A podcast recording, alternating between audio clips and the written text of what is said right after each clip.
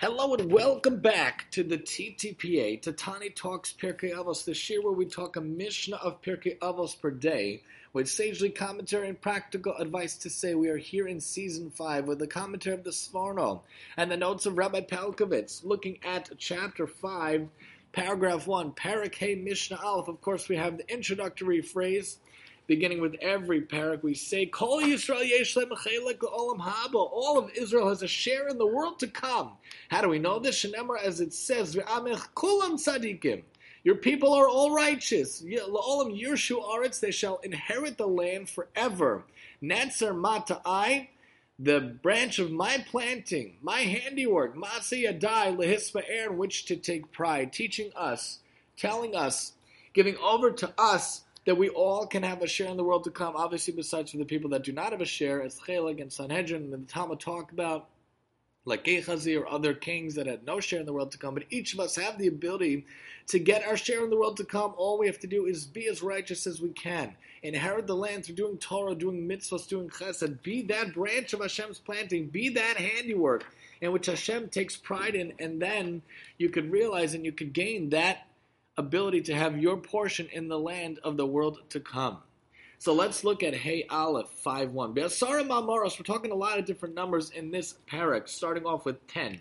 With 10 utterances, with 10 sayings, Nivra Olam, the world was created. What does that come to teach us? Could it not have been created with one utterance? Hashem didn't even have to say anything. Hashem could have kiviyachal lahavdi flicked his fingers. Obviously, he's not human, but he could have created the world with one letter, with one word. Why does he need a whole utterance? Why does he need ten utterances? Alalihi paramin harishaim. This was to exact punishment from the wicked. Shema abdin esaola, who destroyed the world. Shenivra asara mamoros that was created with ten utterances. It's to exact punishment from the wicked who destroyed the world that was created with ten utterances. To bestow goodly reward upon the righteous.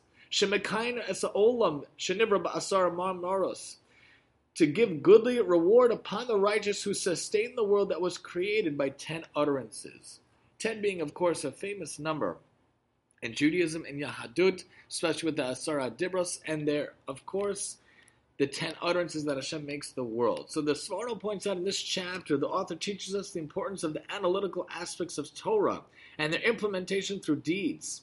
He brings proof to this thesis from the fact that the Torah tells us that with ten utterances the world was created. The purpose of teaching us this is not to say that the Creator could not create the world in any other manner, for the power of creation from nothingness, yesh me'ayin, beginning without matter, where no movement or time was involved, is unaffected by the number of utterances. There is no added fatigue or weariness engendered by ten statements in comparison to one. The intent, therefore, is to tell us that in order to bring into existence a being, man, in his form and image, as Bereishis points out, who would meet the standard of Tov, that which is good, the yardstick of all creation, it was perforce necessary to do so through ten progressive utterances, through which all of creation came into existence, culminating with the creation of Adam.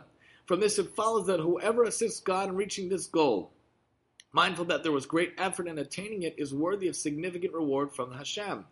Conversely, he who prevents the attainment of this goal of perfecting the world and man incurs great punishment.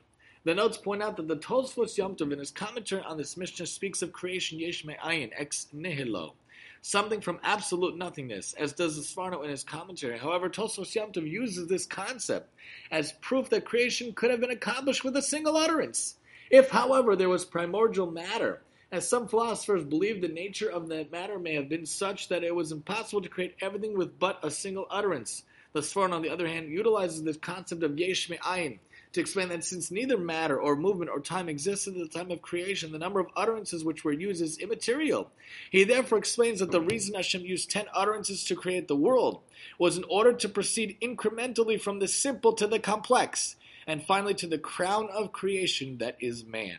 This was done to instruct man and press upon him that the end purpose of creation was to create here on earth one being who is fashioned in the divine image, Tzelem Elohim.